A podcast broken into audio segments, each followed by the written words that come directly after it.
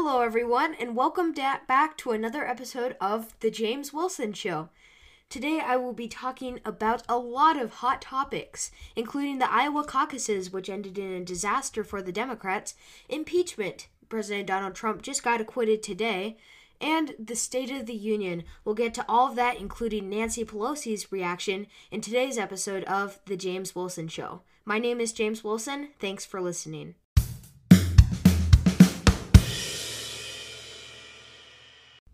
Okay, so a lot to get to today. But first, we start with the Iowa caucuses. Now, I actually talked a lot about this on my in my previous episode, so you can go check that out with all the predictions I had, who this will be important for, but I'll also be discussing that today. So, if you've been keeping up with the news re- recently, you know that the Iowa caucuses kind of ended up in a mess. And not only that, but at least my predictions were very wrong, and so as many other people, many other citizens of this country. Actually, Pete Buttigieg is currently in the lead. Lead at the time of this recording. There's only it's only 86% reporting, but that's still pretty close to 100. And the fact that Pete Buttigieg is actually winning right now is quite surprising to many Americans. We'll get to that in just a second, but first we need to talk about what happened at the Iowa caucuses, and then we'll get into a little more of the actual results and what people are saying about it. So the Iowa caucuses were supposed to happen, and they still kind of did, at least, on Tuesday, November February third, and I, I was looking all night. When are the results going to come out? When are they going to start reporting? Not to mention, they held the Republican caucuses.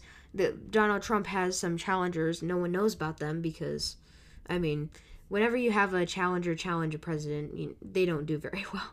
Donald Trump has been president for almost four years now, or three at this point. It will be four next year in January, but it's it's obvious he's going to receive the nomination. We're not even going to talk about that on the show just because his challengers don't really mean much. Not most people don't even know what their names are, but it was landslide victory for President Trump at the Iowa caucuses, but let's focus on the Democratic caucuses, the stuff that's actually going to matter, especially for Donald Trump. He's going to have to verse one of these political candidates sometime in the near future in the general election. So, this kind of stuff is really important for him. So, actually, what happened is they used this app to do some of the caucuses, and this was the app was created by Shadow Incorporated and the app was not working and it kind of crashed and there was problems with it. So they actually weren't able to report lots of the results. Now i'll get to donald trump's reaction including shadow's reaction the one who the company that created the app. But because of this the results of the caucuses were actually delayed. Again at the time of this recording it's not even 100% reported what the actual results are. So lots of people are very upset about this app crash. We don't we don't really know who has won the Iowa caucuses yet. There's still some room for change as there's still 15%, 14% is not reported. But here's here's the big thing about this. I've been saying on this podcast for a while now that the Iowa caucuses are incredibly important. Now, the reason this is important is because you have many voters who have not made up their mind on the primary election yet. Additionally, you see who wins Iowa. For example, let's just say Pete Buttigieg wins Iowa. That is very good for Pete Buttigieg because not only is he able to make a speech after, he's not only able to use that in in his campaign and at on debate stages saying that he won Iowa, but you've also you also got this chance with the American voters. The American voters see that you won that, that you're strong with the people of Iowa and strong with voters in general, and that actually helps you a lot in the in in the primary election and going into the general election. So the Iowa caucuses are very important. Now the reason they're at least a little more important than some of the other one other caucuses is just because it's the first caucus. So that has a lot of effects on your on the voters of America, especially in some of the states coming up such as Nevada, South Carolina, and New Hampshire. But after this app cra- app crash, it the the whole thing started to become really anticlimactic. You've got this buildup who's going to win? Is it going to be Bernie Sanders, Pete Buttigieg, Elizabeth Warren, Joe Biden? What's going to happen? And then app crashes and no results come out. Now, is the are the Iowa caucuses still very important? Yes, of course they are still very important, but not as important anymore after this app crash, and I'll explain why. As as I've already stated, the Iowa caucuses are very important because they, you know, give voters an idea of what other Democrats are thinking and also gives the the candidate who wins it a surge in the polls. Now, this isn't going to happen as much with Iowa because as the results will still come out, it it's kind of happens in an anticlimactic way where people are ready for it and then it doesn't happen. And then when you do post the results, it's kind of just this size side thing. It's like, oh yeah, Pete Buttigieg won, good for him. And it's you know the build up for this has been happening for months, and then you reach the top, app crashes, and nothing comes out. Very anticlimactic situation. So now let's get to let's get to what the New York Times has to say first. So they say, quote, without with Iowa out of their control, the candidates are campaigning today in New Hampshire, which holds its pri- primary next Tuesday. Several candidates are scheduled to appear in CNN town halls events t- tonight and Thursday night, ahead of the next debate on Friday. So, as we see from this, as we see from the New York Times reporting, no one really knows what is happening in Iowa yet. It's a very anticlimactic situation. So the big focus is actually going to be on New Hampshire, not Iowa, which is something that never happens because Iowa is the first to vote. But in this case, because of the app crash, all these things, whoever wins New Hampshire is going to see that that those good polling numbers that one would normally see in Iowa. So we hear that from the New York Times. All the candidates are very confused Actually, the app crashed, all these things happened, and all of the candidates started to say that they won. Now, when you think about it, you hear, let's just say Elizabeth Warren saying she won. When you when you have to think about it, all the candidates pretty much have to say this. And the reason they do is you've just come out of the night where you know you're supposed to know who won. And you know the app crashed, you don't have your results. And so people are expecting answers to what happened and to who won. Now, if you don't say anything, voters kind of get the impression that you didn't do so well. Now, the results are in, so candidates can still claim that they did very well, and no one really knows what happens. So, regardless of what you see on who says they're doing well in, in the primaries, especially in Iowa, you don't actually know what's really happening. They're pretty much claiming this because they have to, and because they have to excite the voters, they have to, you know, no one really knows what happened, and they need to show voters, hey, hey, you know, Iowa didn't really work out, but you should still vote for me. So, anyway, there's a couple of people, couple of candidates on the stage that will really be hurt from this. The one who this will hurt the most is Pete Buttigieg. Now, before I get into that, let me explain. It's 86% done reporting, and here are the candidates and their standings. In first place right now, you have Pete Buttigieg, who has 11 delegates, uh, 90, 26.7% of the vote count, and the official vote count is 512. Bernie Sanders in second with 11 delegates, so again, that's tied with Pete Buttigieg. It, the vote percent is 25.4%. So that's actually a 1.3% difference from Pete Buttigieg. So again, we're only 86% done reporting. This could this could change in the future. There's such few votes that have to change for Bernie Sanders to actually take the lead. And Elizabeth Warren at five delegates and 18.3%. And then finally, actually, not finally, there's a lot of Democratic candidates still on the stage not actually not on the stage. They're still in the, they're still running their campaign, but they haven't made it to the stage in a while, so we won't get to them. That includes Michael Bennet, Andrew Yang, Mike Bloomberg, all those candidates who we haven't actually seen on the debate stage but are still technically in the race as they have their campaign. They're still running for president. They're still officially running for president. So those are the main four candidates. The only one who doesn't have any delegates yet is Joe Biden. Now, this would really hurt Joe Biden. And you know, Joe Biden started around 45%. If the Iowa caucuses were to happen even, you know, 10 months ago, this would be very different. It would be a blowout by Joe Biden. Joe Biden would crush every other candidate. But as we've seen, he's lost enthusiasm. He's really only dropped in the polls. Really hurts for Joe Biden. In fact, the fact that he got zero, zero delegates could really hurt him in the future. However, because of this whole anticlimactic situation, Joe Biden's kind of in an interesting spot. He could if he still does really well in New Hampshire, he could actually be revived from this mistake. Now, if this app if the app weren't to have crashed and everything would have went as planned, now this would have really hurt him because it's build up, build up, build up, everyone's watching, everyone's wondering, and boom, Joe Biden fails. That would be very disastrous for Joe Biden. So this whole thing with the app and the Iowa caucuses is actually really good for Joe Biden as long as he can do well in New Hampshire. We already know he's doing really well in South Carolina. He's really just, he really has to prove that in New Hampshire, however.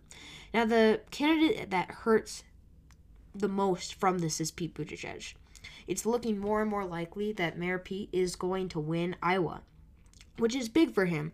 It actually wasn't predicted for him to win. In some polls, Bernie Sanders was even up 10% from some of the other candidates. So the fact that Pete Buttigieg is actually leading right now is incredibly surprising.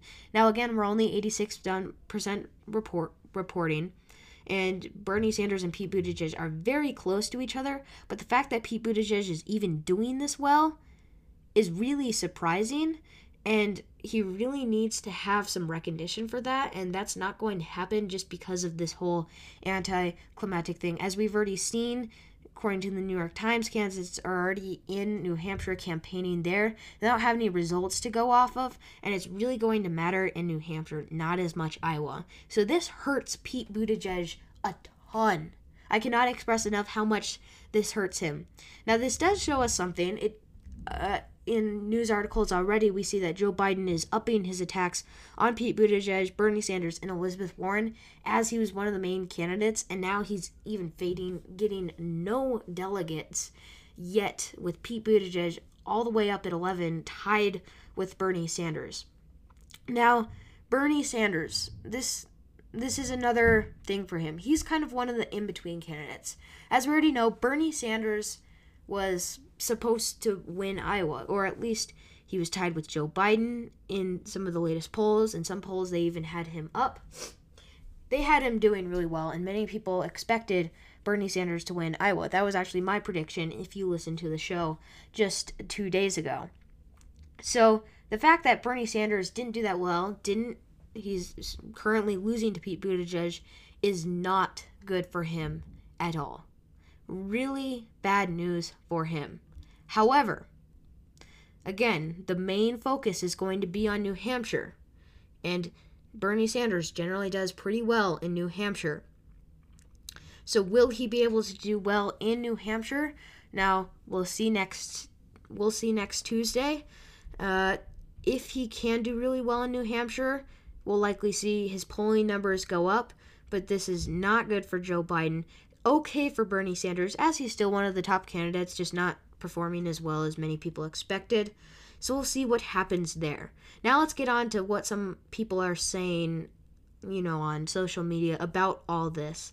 So, Shadow, the one who created the app, first said, We sincerely regret the delay of the reporting of the results of Iowa last night's Iowa caucuses and the uncertainty it has caused to the candidates, their campaigns, and the Democratic caucus ongoers. So there's actually some states coming out questioning whether they should be using this app in their primaries.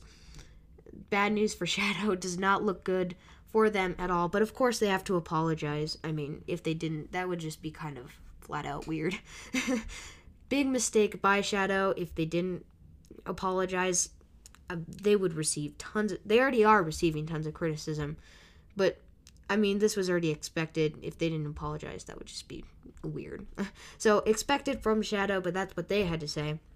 And then Donald Trump has two big tweets on this. So, first he says, It is not the fault of Iowa, it's the do nothing Democrats' fault. As long as I am president, Iowa will stay where it is. Important tradition. And then a second tweet The Democratic caucus is an uh, is a disaster. Nothing works, just like they ran the country. Remember the $5 billion Obamacare website that should have cost 2% of that?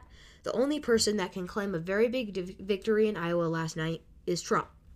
Now, obviously, we already talked about this. Trump did very well in Iowa against the candidates that many people didn't even know who he was, uh, who who they were challenging Trump. But you do have those people. Donald Trump did do very well in Iowa, and it does lead to some serious questions about the Democrats being able to run things. Ted Cruz came out saying, you know, these are the type of people that want to control everything about your lives, who who want government to do everything for you, who want to control your health care, and they can't even run a simple caucus. Now, this does raise some really serious concerns because, I mean, the Iowa caucuses, you know, that's a small task compared to some of the things they want to do in office.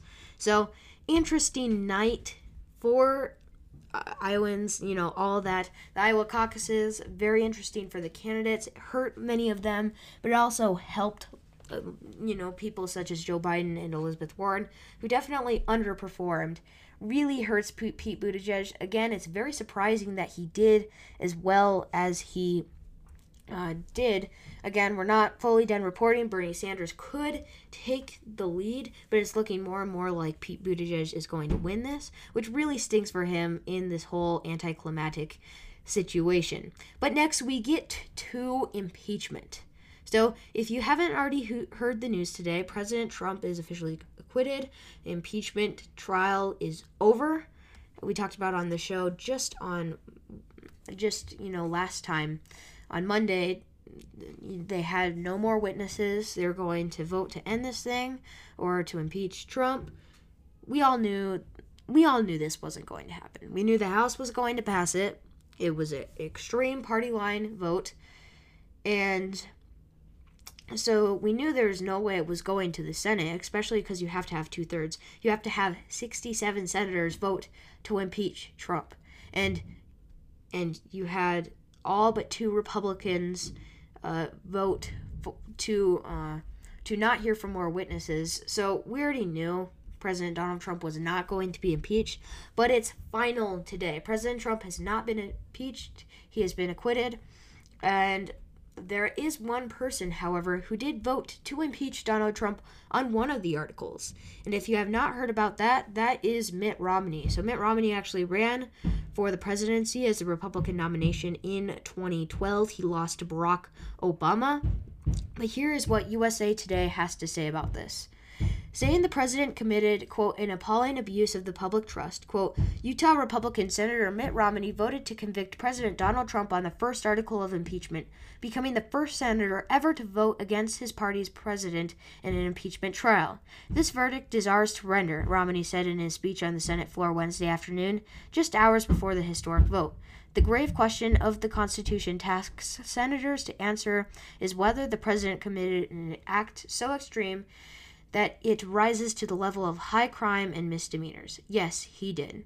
Romney, a former Massachusetts governor and the 2012 Republican presidential nominee, was elected to the Senate in 2018 from Utah. Romney acknowledged that his vote would not affect the outcome of the trial. The Senate voted 52 to 48 to acquit on the first article and 53 to 47 on the second. Romney voted to acquit on the second charge, obstruction of Congress. Opponents needed 67 of the 100 senators to remove Trump from office. Now, before we get into this, let me just say I generally have respect for congressmen, women, all those people who actually vote against their party. But in this case, there's really no excuse to vote for impeachment. We saw this whole thing. We've talked about on the show before. Many of the Democrats voted wanted to impeach Donald Trump before this whole Ukraine thing even came out. Extremely partisan. So even though I generally have respect when Congress members vote against their party, this isn't really a, t- a time. There's really no excuses for voting for impeachment, which I'll get to that in a second, but I just want to explain this a little more. Like, whether it's Republican or a Democrat, I understand when you vote against your party. Actually, it, it depends on the situation, actually. I don't understand in this case. But what I'm trying to say is that it really shows something about you when you decide to vote against your party. When you vote against your party, it's generally not good for you. When you vote against your party, it hurts your reelection chances, and you get a lot of shame from your own party.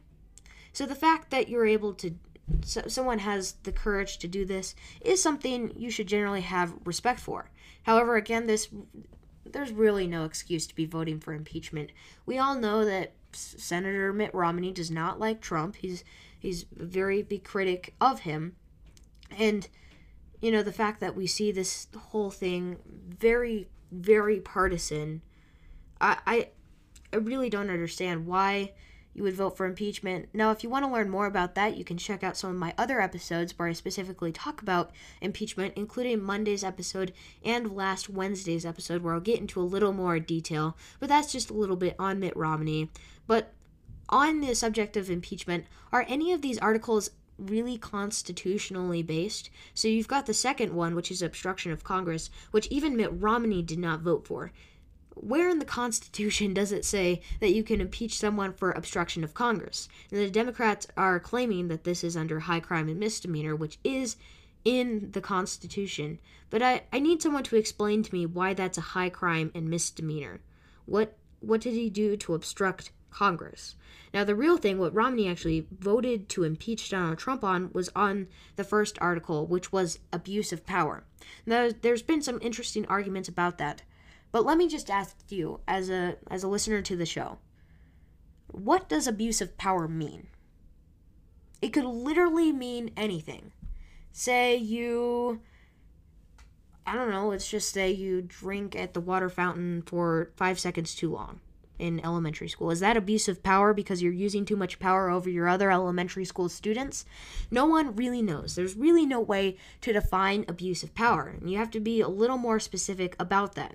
Now, let's talk about specifically what Donald Trump did. Donald Trump wanted to investigate Ukraine in the 2016 elections and their dealings in that, as they had just got done with the Mueller hearings. And then he also asked for a favor to investigate Joe Biden and his son, Hunter Biden. Now, if Donald Trump had said to dig up dirt on Joe Biden and Hunter Biden if you don't or I will not give you aid, now that would be a very extremely different situation for the president. However, there's a real corruption involved in this whole thing. If we look, Joe Biden bragged on live TV about threatening to fire their prosecutor uh, and if they didn't, they would withhold military aid. And the prosecutor happened to be investigating Hunter Biden, who was on the board of Burisma. So there's actually a whole lot of corruption involving that, and a president has every right to investigate corruption. If Congress was all of a sudden to say that you can't investigate corruption anymore, that would leave the president in a very hard it would leave the president between a rock and a hard place. If a president cannot investigate corruption, what can they do? You know, really, if they can't investigate real evidence of corruption, what can they do? Is that really an abuse of power? To investigate real corruption, and guess what? That corruption happens to be around someone who is running for president. Now, talk about this even started before Joe Biden ran for president. So, really, there's really no way you can vote for abuse of power. I I strongly disagree with Romney. Now again, he did have the courage to go against his party, but in the wrong way. There's really no reason why you should impeach Donald Trump in the first place.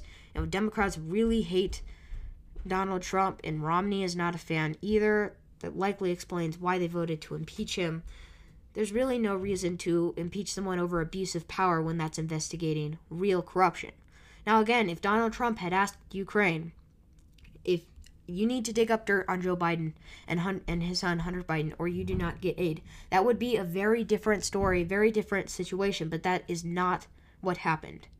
Now, Democrats are very angry about this. They obviously saw it coming. I mean, if it's hard to think that Donald Trump was actually going to be successfully impeached, knowing that you would have to get more than 10 senators to vote to vote uh, senator republican senators to vote for impeachment. That was obviously not going to happen. You know we didn't even see that in to to call in more witnesses. So the democrats are very mad and they they like to make this claim that he donald trump is impeached for life. Now, that drives me insane. When when someone says, "Well, you know, it doesn't matter. Donald Trump is impeached for life." Ha. Huh. It's almost, you know, being impeached is a bad thing. You know, if you're impeached, it looks bad on your record. I mean, it, it's really not a good thing to have. And, you know, the Democrats have been rushing this thing forever. They're like, you know, we're going to impeach President Don- Donald Trump by Christmas. Now we don't have to worry about Joe John Bolton. No, let's just get him impeached. All right, yes, he's impeached. We have these pens we signed it with. Now we're to sell them. And he's impeached for life. Now, that doesn't sound very sad and somber to me, as Nancy Pelosi said. That seems like you're trying to rush it through so you can say, well, you know, no matter what happens, Donald Trump is impeached, and he'll be impeached forever, no matter what. So now there's been this new thing going around calling, saying, acquitted for life. Now, I, it's really just to come back to what the Democrats have been saying. I wish none of this had started. I wish they would have treated it seriously. The Democrats have not been treating this seriously. We played a video on the show just a couple episodes ago of Rashida Tlaib on a video, and in the video she she said, "Okay, we're on the way to the House floor to vote for impeachment." Oh yes, my district is so strong, and I'm so happy to impeach Donald Trump. Yeah it really ridiculous stuff. If they were actually treating this seriously, they would have called in the witnesses they wanted to have in the Senate. They would not have been trying to rush this through, and they would not be saying acquitted, I mean, sorry, impeachment for life. If really your only comeback on the president is that, well, you know, you're impeached for life. You really don't have, you know, it's really it's it's a, it's a dumb attack. And acquitted for life is a comeback to that, but in honesty, I wish this whole thing was treated seriously. If this thing was treated seriously, impeachment would not have happened in the first place. But that brings up some serious concerns about what we see, what what we're going to see happen in the future. Are Democrats just going to start trying to impeach a Republican president whenever? I mean, we saw it was a straight party line vote, but because the Democrats had the majority in the House, they were able to impeach him. This is some scary stuff that we could see happen in the future. It's already happening more and more often, and that's that's really scary to our democracy in the future. Imagine if the Senate was flipped and both the House and the Senate were Democrats next election, assuming Donald Trump won again. That would be some dangerous stuff. Now, let's be clear if Donald Trump did something that was, you know, treason, bribery, or actually a high crime and misdemeanor, now you need to have impeachment, and that's why the founders put it in the Constitution in the first place. But as we see, Democrats are way overstepping their duties as stated in the Constitution and really just trying to impeach Donald Trump because they don't like him and he's a Republican. So if the seats switch, that could be some really scary stuff as we see in 20, after the 2020 election. Okay, so for the last thing today in this episode, we'll get to the State of the Union. We talked about some predictions on that in the show on Monday, but the State of the Union actually happened just yesterday on Tuesday. Some very interesting stuff happened. And when I say stuff, I say I mean a lot of a lot of ugly things. So it, it just keeps getting worse and worse. So we'll start with the fact that lots of people didn't even lots of members didn't even show up. So you have Representative AOC, Ayanna Pressley, Al Green, Steve Cohen, Earl Representative Earl, Democrat from Oregon. I'm not going to try to pronounce his last name.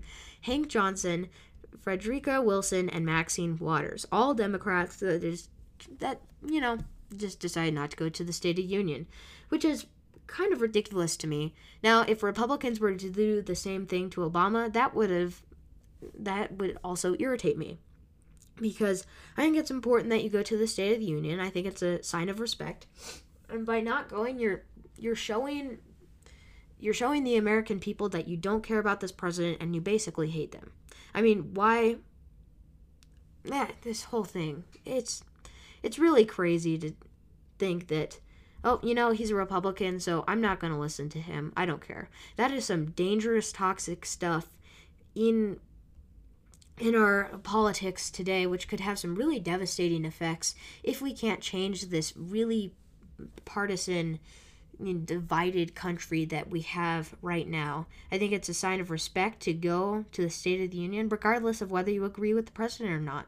Again, if Republicans were to do this during the uh, Obama State of the Union, I would be very upset as well. I think it's a sign of respect.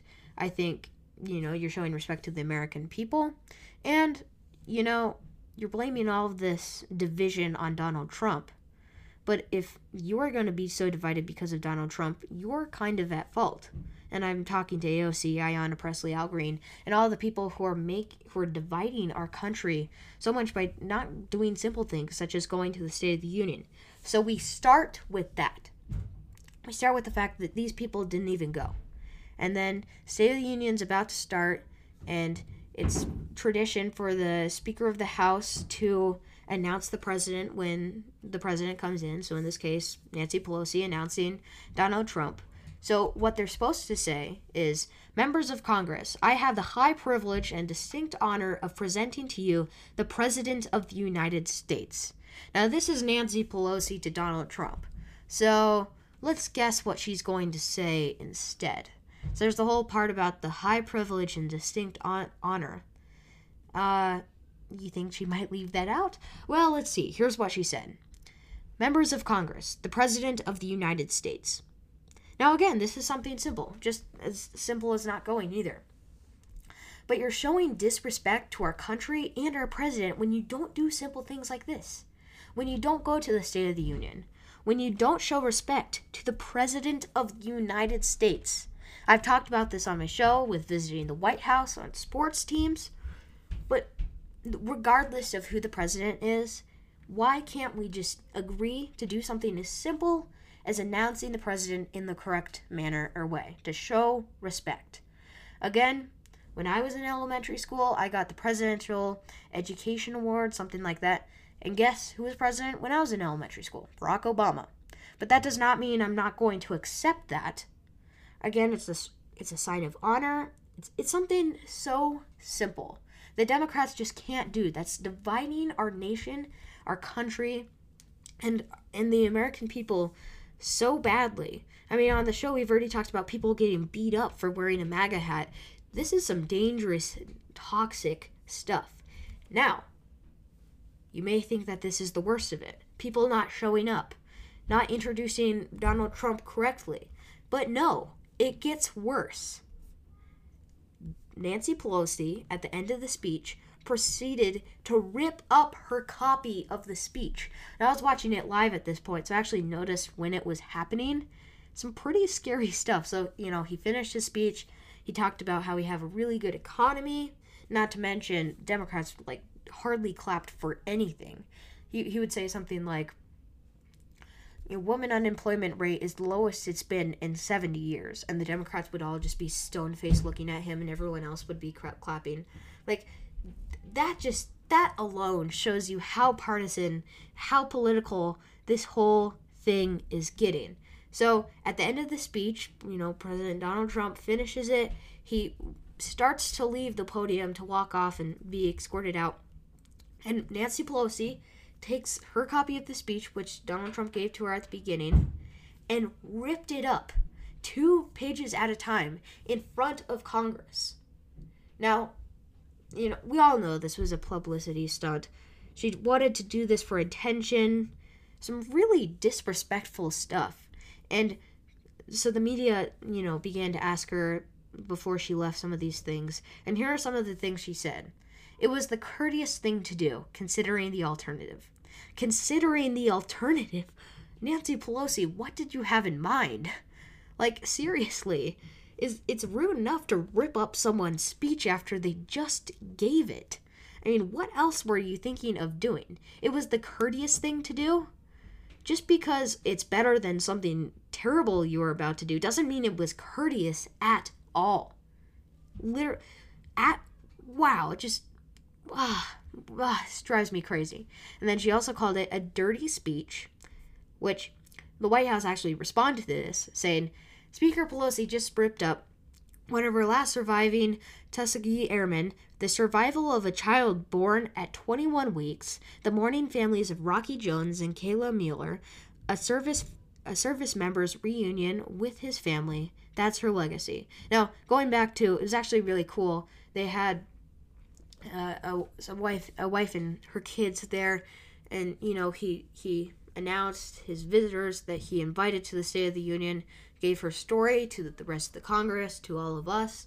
You know, say that her husband's been overseas, fighting so hard to protect you know our country, and then he proceeded to surprise her with her husband actually being there and surprised her there. You know, it was a very emotional moment for her and her kids.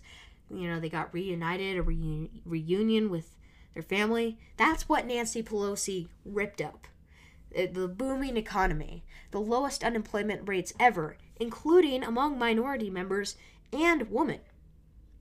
So so she called it so apparently that's a very dirty speech and that deserves to be ripped up. I mean, what does that show you about what she believes? Really, it's only a dirty speech, according to her, because Donald Trump read it or wrote it. Actually, he doesn't write it, but it, you know what I mean. And then she also said, because it's a manifesto of mistruths. Ugh, the the political divide we see in America today, that this is really toxic stuff. So there's the latest on Democrats' attack, attempt to boycott and stop the State of the Union really irritating stuff to say the least. So, in this episode, we talked about Iowa, impeachment, and the State of the Union. A lot to have gotten to today. I'll be back with another episode of The James Wilson Show on Friday. Stay tuned for more. You're listening to James Wilson.